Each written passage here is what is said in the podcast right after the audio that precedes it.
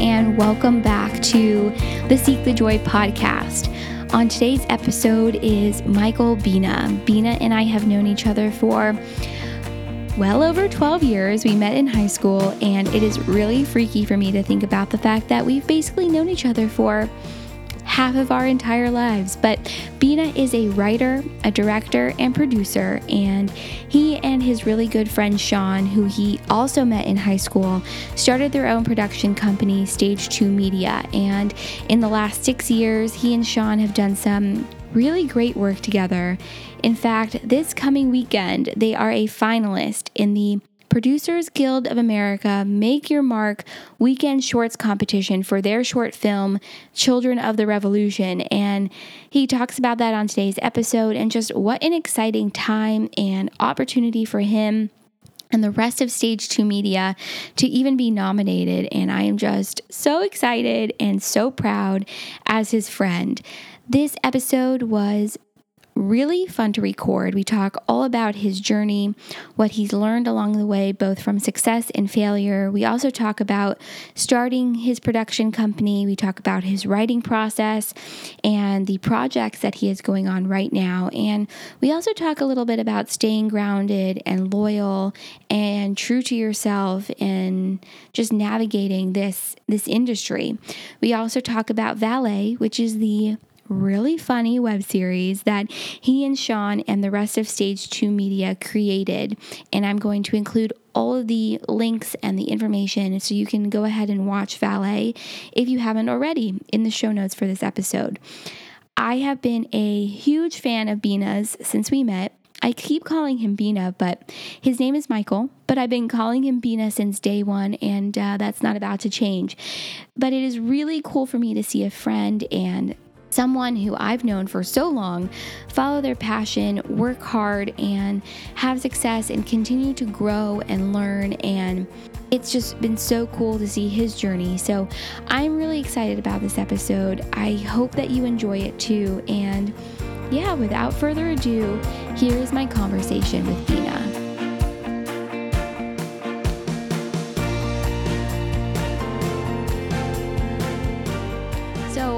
Am joined today by a good friend of mine, Michael Bina. Hi, Michael. How are you? I'm great. Good morning. I thought we could start off and you could just introduce yourself and who you are and what you do. So, my name is Michael, as you as you already told your your audience. Um, I've known you for what now? Twelve years? Is that how long it's been? I think so. I think it's been 12 years now. That is, that's almost half our life. Oh my God, you're right, actually. It's been a long time. It's been a good long time. It's been a really good long time. Well, I write, direct, and produce. Right now, I'm just working on a bunch of different scripts. Uh, that's what I went to school for. So, yeah, I write movies and TV shows and plays, and I like to dabble with between all three. Uh, usually, people kind of stick to one or two, but I like all three. So you're sort I, of you're sort of a triple threat. Oh, thank you. You're thank welcome. You. I'm just full of compliments this morning. Yeah, yeah. Just keep keep them coming. This I will. Be- I will. So when did you first start writing, producing, directing, being the triple threat that you are? So, um, growing up, when I was in like middle school, I always wanted to be a like a dentist. Um, that's because how I was kind of uh, raised yeah. by my Persian Jewish family, like doctor, lawyer, dentist, like all that stuff. It's like, okay, I'll be a dentist. Like, not a lot of years of school. Like, it'll be fun. It'll be great. And then when I went to Beverly, I had always loved movies and TV shows, by the way. But when I went to Beverly, um, I started at KBEV, which is the uh, television uh, studio that the school has. And so I got super involved in that and I just love directing and I love producing. And I just kind of started writing then. And I really enjoyed writing. And then when I was applying to colleges, because I had done so much like directing and producing at KBEV, I really wanted to uh, learn the craft of writing. And so I kind of decided, you know what? That's it. Like I want to like I want to write, I want to direct and produce. So I ended up going to school for that. So you went to NYU, and did you graduate early? By the way. Yeah, I did uh, my major, two minors in three years, which is the craziest Who are thing. you? Oh my god. It was it was absolutely uh, nuts.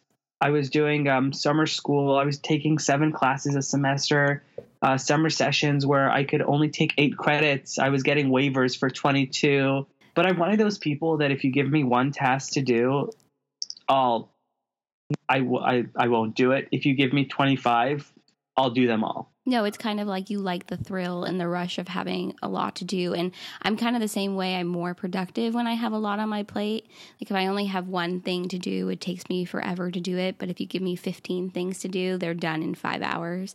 So Yeah, I just sort of thrive that way. Yeah, I understand Yeah. that too. to say that I thrive in chaos.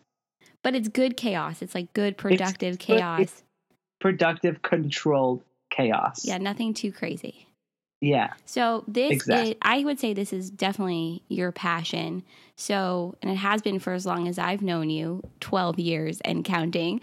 Uh, what is it about writing and producing and I guess directing too that you're so passionate about or excites you and, and brings you joy? you know, I just love to tell stories about people and come up with wor- uh, like worlds and situations. And as a writer, I am even when I'm on vacation or I'm not writing, I'm always thinking about something that a person I see on the street or a situation I see unfold like in front of my eyes. I'd be like, "Wow, that that's the start of a movie. That's the start of a television show."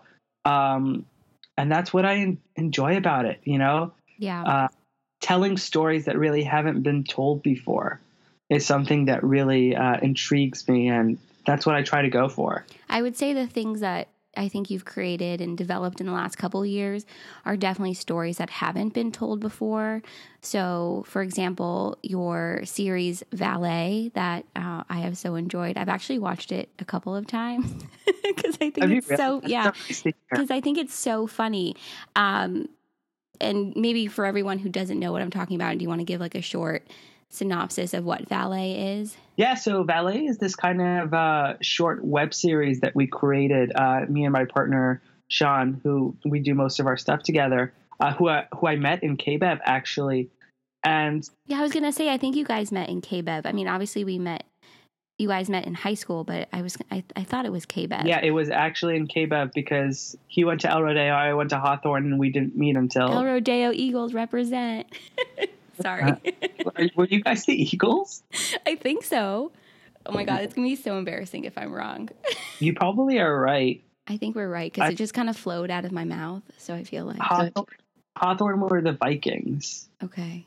Anyway, continue. so we wanted to like come up with this really fun idea for like this web series and you know valet parkers which have never been done before and we had so many interesting stories from like well like i said like situations that we have seen or heard and um, it's just a situational comedy about valet parkers at their day job and the kind of shenanigans they get into because honestly let me tell you something when you give your car to valet a lot of stuff can happen You never know. yeah, we've had tons of episode ideas that didn't make the cut. Like, for example, uh, we heard a story about a valet Parker parking a convertible like on the street, and then all of a sudden going back to get the car, and it's soaking wet because uh, it, like a, uh, someone's uh, sprinklers went on and just went into the car. You know, Yeah.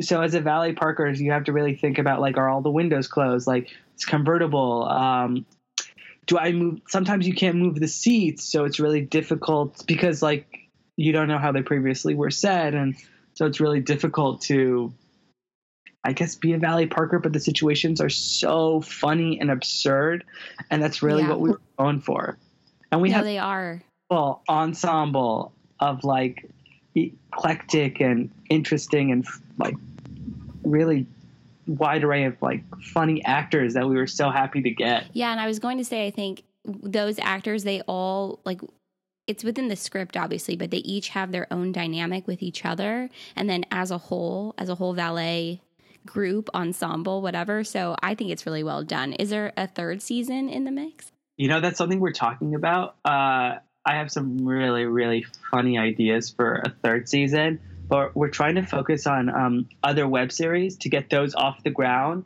Yeah. Maybe do two seasons of a couple of other things, and then come back to a third season of of Valet.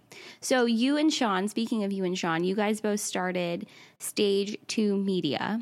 So Yeah, what? That is our that's your production company, which is really exciting. When did you guys start it? Was it during college or after you graduated?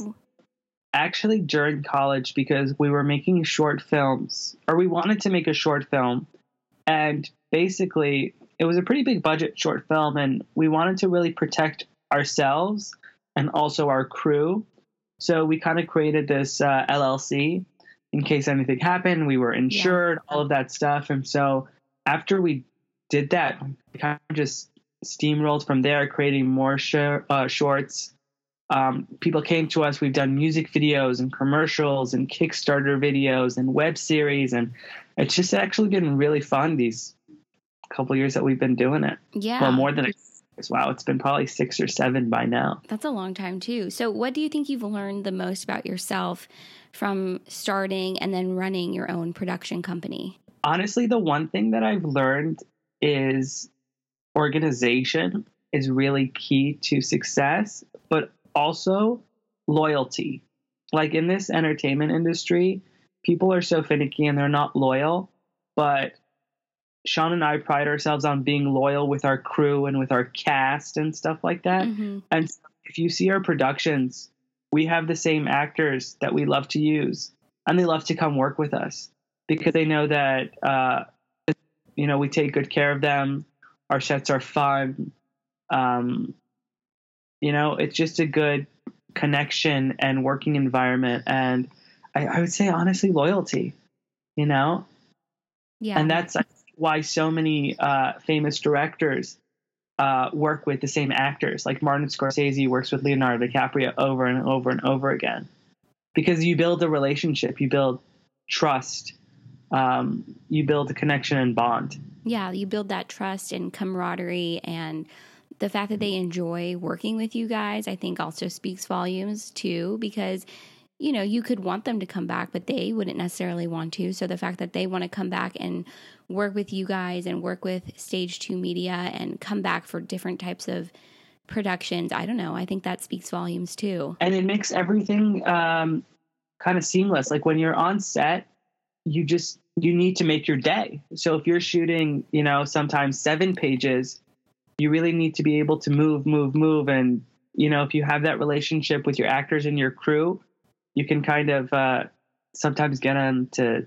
to you know go that extra stretch because they know that you'll take care of them. Yeah, that's important too. So, speaking of working on sets and creating this sort of atmosphere and trust and loyalty, where do you, though, feel the most creative? So interestingly enough, I just feel creative wherever I am. You know, I can I can be in line at the grocery store and see something interesting, and I'll take out my phone and I'll write notes about what's going on. Um, I can be creative on an airplane. I can be creative on the beach in Costa Rica. Uh, I'm one of those writers who uh, I don't have a space where I write. Everywhere I go, I, I am creating. Um, I've known some other writers who can only, you know, write in an office or in a coffee shop. Uh, the situation around them needs to be, uh, they need to be in the right situation to be creative. Whereas, uh, thankfully for me, I can almost be in any situation and still, you know, get work done and be creative and come up with content, write scenes. Uh, my brain is always I, I write maybe 10 to 15 projects at the same time. Oh my gosh. That's that's pretty amazing. But I would say given the fact that we do live in LA and there is so much going on, it kind of doesn't surprise me that you can be at the grocery store and see something and just start writing. It's really cool that you can just start writing wherever you are and you don't limit yourself that way and it just sort of flows and comes to you. And also the fact that you're working on 10 or 15 projects at the same time doesn't totally surprise me either. That's the thing. Um, even if I'm working on whatever I'm working on, uh, sometimes I get stuck on something and I don't want to like like give up. So I move to something else. And while I'm writing that other thing, maybe the piece of the puzzle that was missing for something else clicks. And then I just go back and forth. Yeah. So you give yourself that freedom and the flexibility and to come back to something because I think that's true. If you're so focused on one thing or one project, I don't know, you can start to feel like okay, they call it writer's block or like a creativity block. It's just not coming to you anymore. And so the fact that you have other projects to work on, you can start sort of focus your energy there and then come back. And I don't know, I think that probably makes for better ideas and better scripts or screenplays or projects that you're working on too. Yeah, everything has its pros or cons because doing that, it takes longer to complete things. You know, so sometimes I just have to really tell myself, okay, this one, you're almost done with it, finish it or I every now and then I go back into my library of scripts and read things, um, scenes, and uh, just to look back and to refresh my memory of what I have, what I don't have, and then I'll realize, oh my god, you finish ninety five percent of this script. It only needs five more pages, and then that's when I finish it. You know, when I go back and remember that, oh, this is almost done. Yeah, you know, that oh, makes oh, sense too. Four years you forgot to you forgot to finish it, but that's because I was missing a scene that now I'm able to write. I also think it goes to show though everything is all in good time. So you may finish 95% of a project, but then, you know, you take a step back and then you feel that inspiration and you come back and you finish it. And I think it just goes to show that there isn't just one set timeline for things either. That sort of it, the way I look at it is life happens and you may think that things need to be completed or done in a certain period of time and then you take a step back and you start working on something else and then you may feel inspired to go back and finish it and then what you have created to finish it mm. is probably a lot better than what you would have even created if you had kept working on it and sort of drove yourself crazy that way too. So i do really think things happen in the time that they're supposed to. And when creativity strikes i don't know i just think you have to go back when you feel inspired. I'm a believer in that as well. And i'm also a believer in things are never finished. Yeah so i'm always going back and tweaking like scripts and uh you know when i go back into my library of things reading even scripts that are finished and opening the final draft document which is where the document that i write my screenplays and stuff on and just deleting lines, you know, and editing as I go on. Um, you know, punching up jokes that, you know, six months ago, eight months ago were funny. Now they're not. Yeah, that's interesting too because things change and they evolve, and you sort of have to evolve with it too. Ex- exactly. You know, like um, I have a TV pilot out there, and there's a couple lines about uh, Angelina and Brad being married and having a bunch of adopted kids because that's kind of what the the show that I wrote is about about two families coming together and then you know when they separated I'm like oh this joke doesn't really work anymore because right.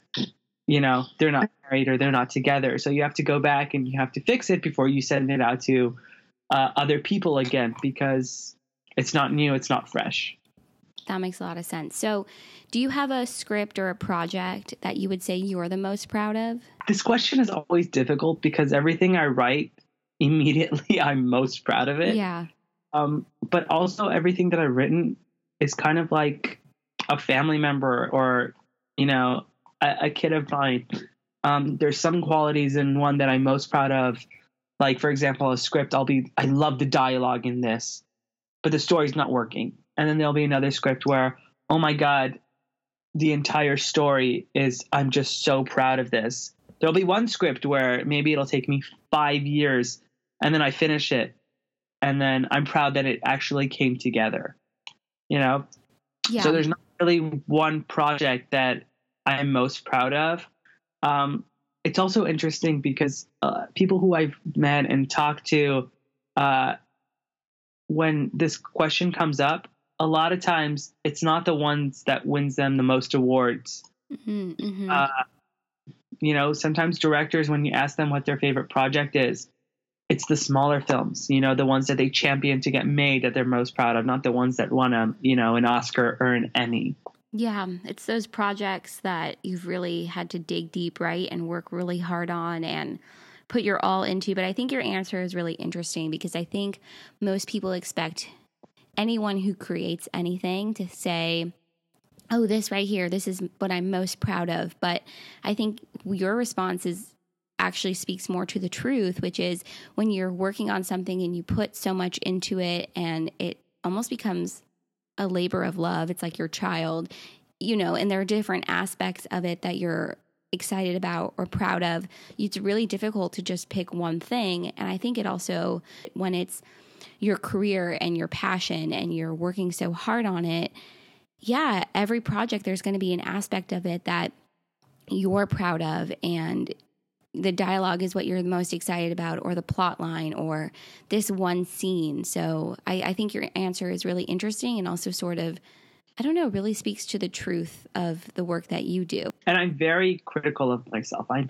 highly that is critical. very true too. So true. things that i'm most proud of i'm it also there's a lot of things that i'm not proud of that can be better. My favorite part about writing and creating is not the like actual getting words on paper. It's getting a first draft printing it and marking it up.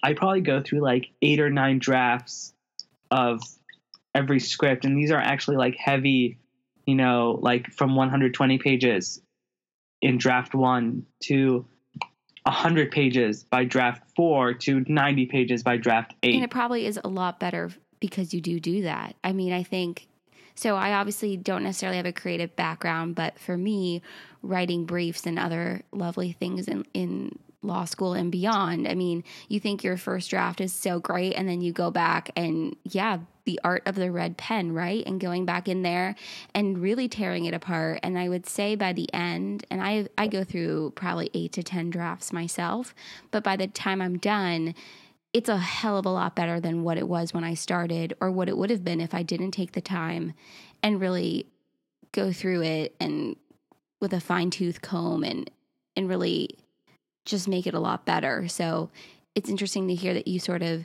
obviously do the same thing. Yeah, okay, I love it. So what are you working on right now though? Oh man, I'm working on a bunch of things, but uh, right now a short that I made got into the Producers Guild of America. I was going to ask you about that, but I'm glad you brought it up. Hmm. yeah, so this is actually really exciting for us. So the Producers Guild of America every couple of years has this weekend shorts competition where in kind of 48 to 50 hours you have to write, direct, produce, edit, cast, score, anything that needs to be done to make a film. Uh, you have two days to do it, and they give you a theme and a setting and uh, items you kind of have to, you know, put into the into the short, and they don't give you those until the Friday afternoon, so you can't really do anything. Oh um, wow! I didn't realize before, that. Yeah, uh, it's uh, it's it's a pretty chaotic two days. You really don't get much sleep.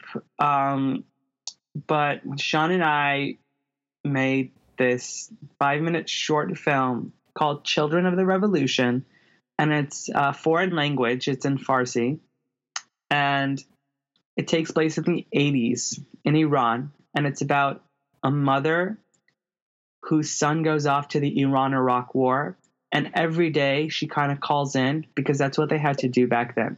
They had to call into an agency to see if their sons were missing, alive, or dead. And they would check in. And this is a story about a mother whose son is kind of missing. And they don't have any uh, news on his whereabouts. But it cuts to the present, which is her calling, as well as the past, which is when he tells his parents he's leaving he's getting ready to leave and then when he leaves. And uh, you just kind of see the effect it has on the mother and the way she ended it with her son wasn't a very positive note. So she kind of has some regrets. And it's a really short five minute thing. But we're very excited um, yeah. that we were selected top 10 because this short like almost killed us. Uh, we were editing for about 14 hours and I think we almost missed the deadline oh by like God. seconds. Oh my God. So when yeah. it's coming up, right, that you find out whether or not you guys have won, how does it work? So on November 11th, there's actually the PGA is hosting an event in downtown. They're going to screen the top 10 and then they're going to give out prizes for first, second, and third. I'm really excited for you guys. This is so cool. Yeah, we were there four years ago. And when another one of our shorts made the top 10. And of course, I come from a very big Jewish Persian family. Mm-hmm. Sean comes from a very big Persian family as well. And so I would say maybe there was 200 people there. A good, actually maybe less, like 150. A solid like 70% was from like both of our families. It's hysterical, but I wouldn't expect anything less, honestly. Yeah. So, um, but when we lost, that was that was fun. That was fun. Well, I think it's an accomplishment in itself just to even make the top 10. You know, that's something to be excited about and proud of. And I mean, yeah, of course, like winning first, second, or third would be amazing. But the fact that you made it is incredible. And that's something I've learned too. Um, when I was like really young, starting out with a production company, everything I made, I was like, oh my God, this is going to get into this festival. This is going to do this. This is going to do great. You have such high expectations and, uh, you have this kind of dreamer's mentality. But then when it doesn't happen, you get disappointed. But then that's one of the my favorite things that I've learned is that just uh, have don't have high expectations. You know, whatever happens, happens. And when we made that first Producers Guild uh, short in 2000, I think it was 13. We were we were pretty young. Everyone who was uh, part of the top 10 was in their late 30s and early 40s and we oh, were 22 23 years old. And that was that was actually really exciting to be there with all these other people who had so many uh, years of experience you know? Even if we you know i joke and i say we didn't win and our whole families were there and it was a thing but just to to be there with the people who had that experience and uh, who've been in the industry that many years was actually an achievement for us. I think so too. I think it had to be a learning experience too. And talking just a little bit about, you know, when you start out and you're so um, gung ho, right? And you just feel like, oh my God, I'm going to do this and this is going to happen. And, and this project and this script is going to go here and win this award or whatever it was. When those things don't happen, I mean, how for yourself, and obviously, I think at 22 or 23, the response is really different than when you're 26 or or 27. You know, your your responses to life change and your perspective changes, even if it's only a difference of like four or five years. So for you at the time, did you how how did you bounce back from that disappointment and and that experience. And i know you said for you you learned you know don't have high expectations but i'm wondering is it more you know to just learn to be proud of what you have accomplished and and have that sort of perspective too you know and know that you have accomplished so much even if it doesn't you know get a first place recognition? Yep because at the end of the day if you are happy with what you put out with what you created no one can uh you know, take that away from your feeling of achievement.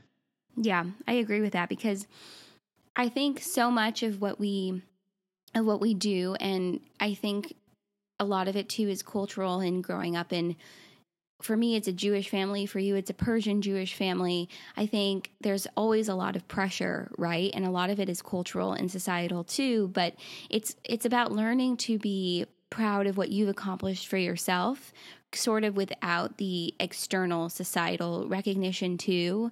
I mean, I think regardless of what happens with this, you know, festival or award or whatever comes at you next, I know you're going to keep creating because you you love it so much. And regardless of whether you get that external recognition or award, you're doing it for yourself too, which I think is really important too. My my like achievement from this short that I made was knowing that I can direct a foreign language film successfully. Oh, yeah. I didn't even think about that part. So that for me was a, a big deal. And because I always want to make, you know, Persian films in the future. And so to know and to show people that I can successfully do it is oh, yeah, that's huge. That's the that's the achievement. That's the achievement for me. So with your schedule being so crazy, how how do you keep yourself grounded and sort of come back to taking care of yourself and doing all those things that are important so that you can keep creating and writing and directing and doing what it is that you love? Um, I try not to make excuses for anything. So if I want to do something, I just I just do it. You know, I love to travel. Um, and like I said, I write everywhere I go. That's just kind of how I stay grounded. I just, you know, I kind of do what I want. And the fact that you can write wherever you go, I guess you're not limited. You can sort of take take what you do on the road, which I think is great too. And so with everything that you juggle every day, how do you find joy in your day-to-day life? Because I'm sure some of it comes from what you do and what you're passionate about, but do you find joy in other aspects of your life too so that there maybe isn't burnout or, or what does that look like for you? I love to hang out with friends, just chill out with cousins, read a good book. Uh, even watching a movie that I love brings me brings me joy. And you know, if my fire is kind of dimmed a little bit, I'll put on a movie that I love, and it'll reignite it. It'll it'll get me excited.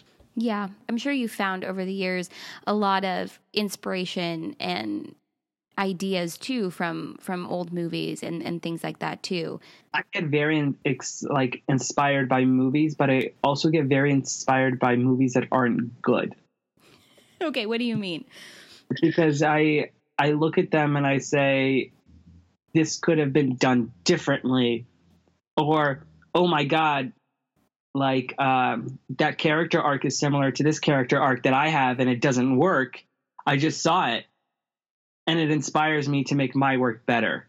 That makes a lot of sense. So you see things in other films and other projects and things that you, you know, you think they could have done better or differently. That makes a lot of sense too. And I'm sure that gets your mind going and and thinking of things that you can do differently. Success is great, but failure you learn so much more from. Oh, and I think totally. that's and I think that's how you get to be like a master of your of your work.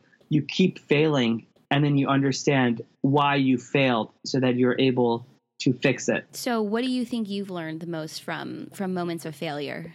Ooh, that's tough. It's it has, putting you on the spot. Yeah, it has to be. Uh, I think more specific in terms of like character arc, or you know, um, I used to read a bunch of scripts at production companies I was interning with, and I love long movies. So I was okay with reading 130, 140 page script. And that's what I would write as well. You know? But then I realized that I was an anomaly and people don't love to read that many pages. So I was churning out scripts that were this many pages and I wouldn't hear back or this and that and the feedback wasn't as positive. But then when I cut it down to maybe 105, 110, then you were starting to hear more yeah. more feedback. Yeah i think it's about adapting right? So when you put something out there and you're not getting the kind of feedback that you would want or expect.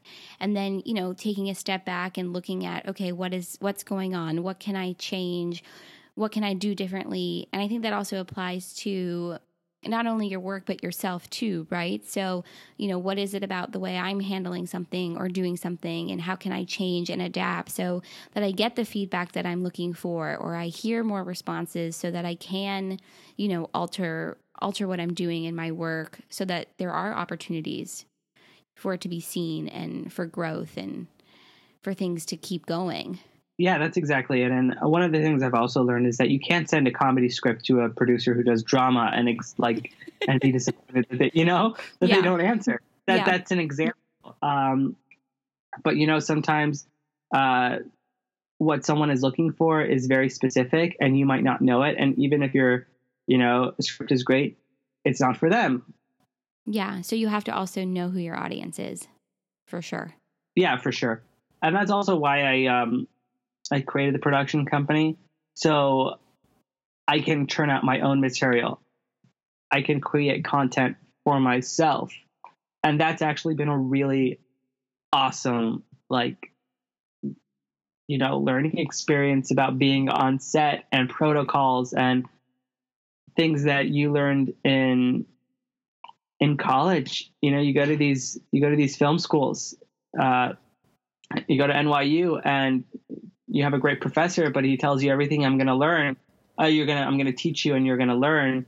Uh, basically, when you're on set, you're going to forget it, and it's just going to be a spur of the moment. Yeah. You know, Yeah, it's a huge everything is just a big learning experience.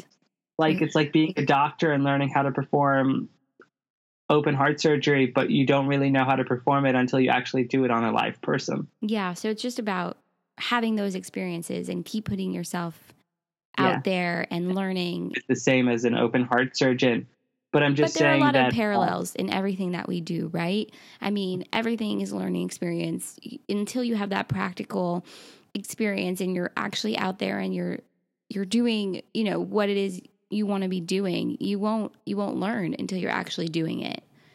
exactly even if you have learned to do it, you will not learn to do it until you're put in the situation. Yeah, that makes a lot of sense too. So, for somebody who is just starting out and wants to be doing what you're doing, whether it's writing, directing, producing, starting and creating your own production company, whatever it might be, what what would be your biggest piece of advice?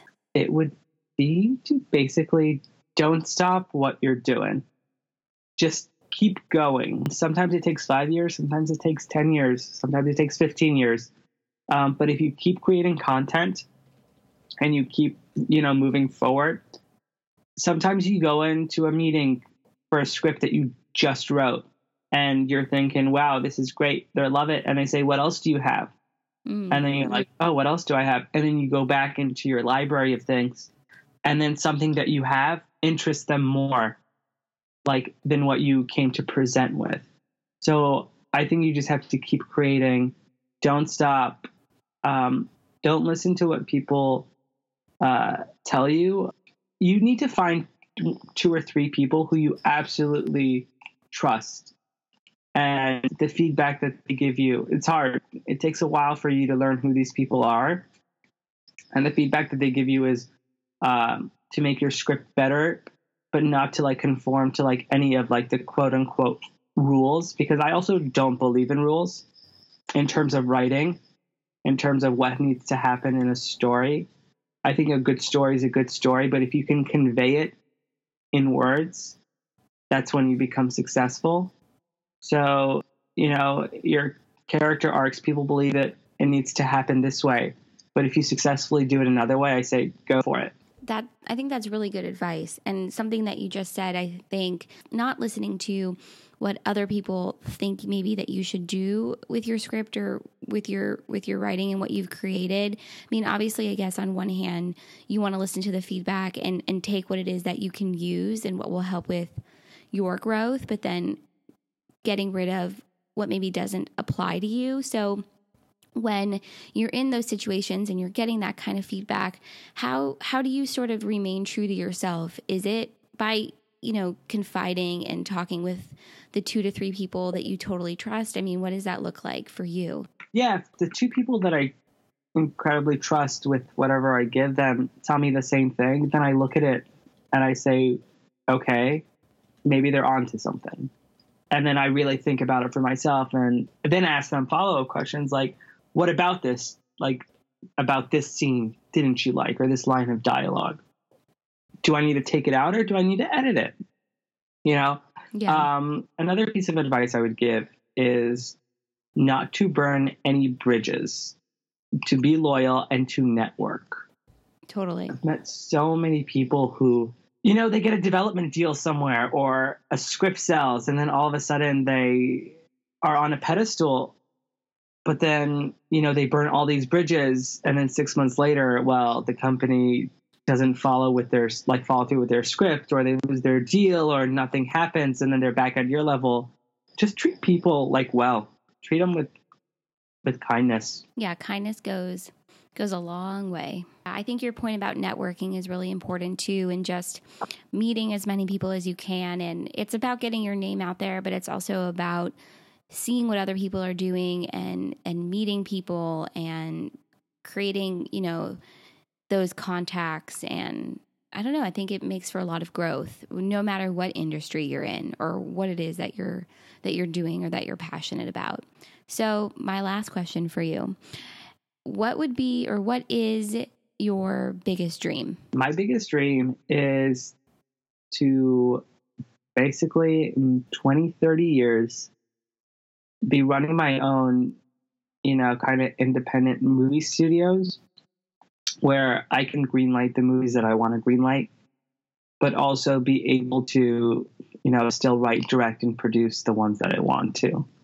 Um, one of my biggest uh, inspirations is this man. His name is James Schamus, and he was the head of Focus Features for the longest time. Um, so he was greenlighting movies like uh, Brokeback Mountain and Crouching Tiger, Hidden Dragon, and like a bunch of like really awesome movies. But he, while he was running the studio, he was writing some of those movies as well. He wrote like Crouching Tiger, Hidden Dragon, and a few other things. So that idea of a like a media like a movie mogul who also is still writing and producing, that's what I would love to do. That's the dream. That would be amazing. To be able to other people's movies while also be able to make my own. I think that would be that would be really that would be really really cool to have sort of the best of both worlds in some ways, right? You're still putting out your own content and and projects that you're creating and you're passionate about, but also to have the opportunity and the platform to put out movies and projects that are other people's and I think that would be I see it. It's going to happen. It's going to be really cool too. Because the people that I've worked with, you know, uh, the other cinematographers, you know, also direct. And I would love to give them something to direct or actors have scripts that I read that are really great.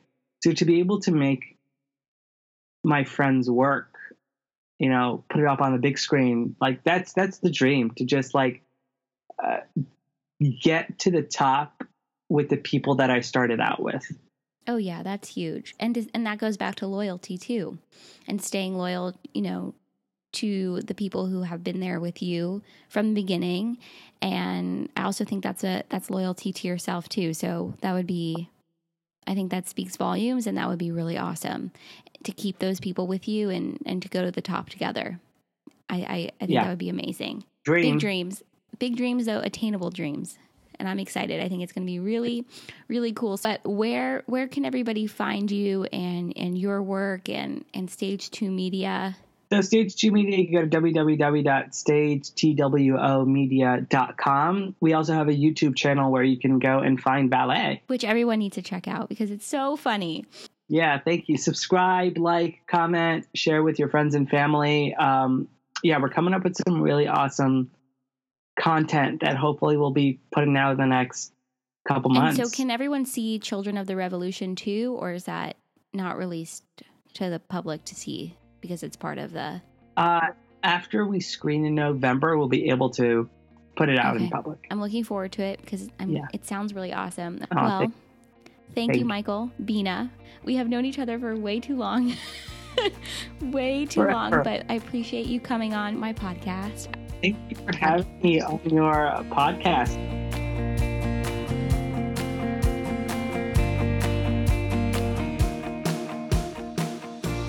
The funniest things happened to Sydney. Uh, we could talk about the things that have happened to me forever. A throwback to cutting my thumb on the fudge at Baskin Robbins. Or what about that old man oh. that would hit on me? Do you remember that? Oh, yeah, the Baskin Robbins stories. Baskin Robbins days were good days, like for comedic reasons, That's, but like not personally. They weren't good days, but produced a lot of comedy. I still laugh. Oh, I still laugh at the idea of you closing the store at like 11 o'clock at night. I don't remember. I remember this vividly.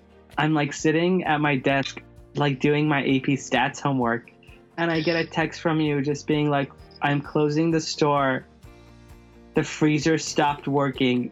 Everything is melting. that actually happened. And you know what's really sad is that that Baskin Robbins location isn't even there anymore. But those were some good days and some not so good days for a lot of different reasons. But I think it produced a lot of comedic moments and uh, You'll never forget you posted on Facebook when I cut my thumb on the can of fudge, and ER after you cut your thumb. Like it was oh, bad. it was really bad. I had to go to the emergency room. It's, I still have that photo. I mean, everybody still has that photo. it's on Facebook. I was so. Oh my god, some good moments.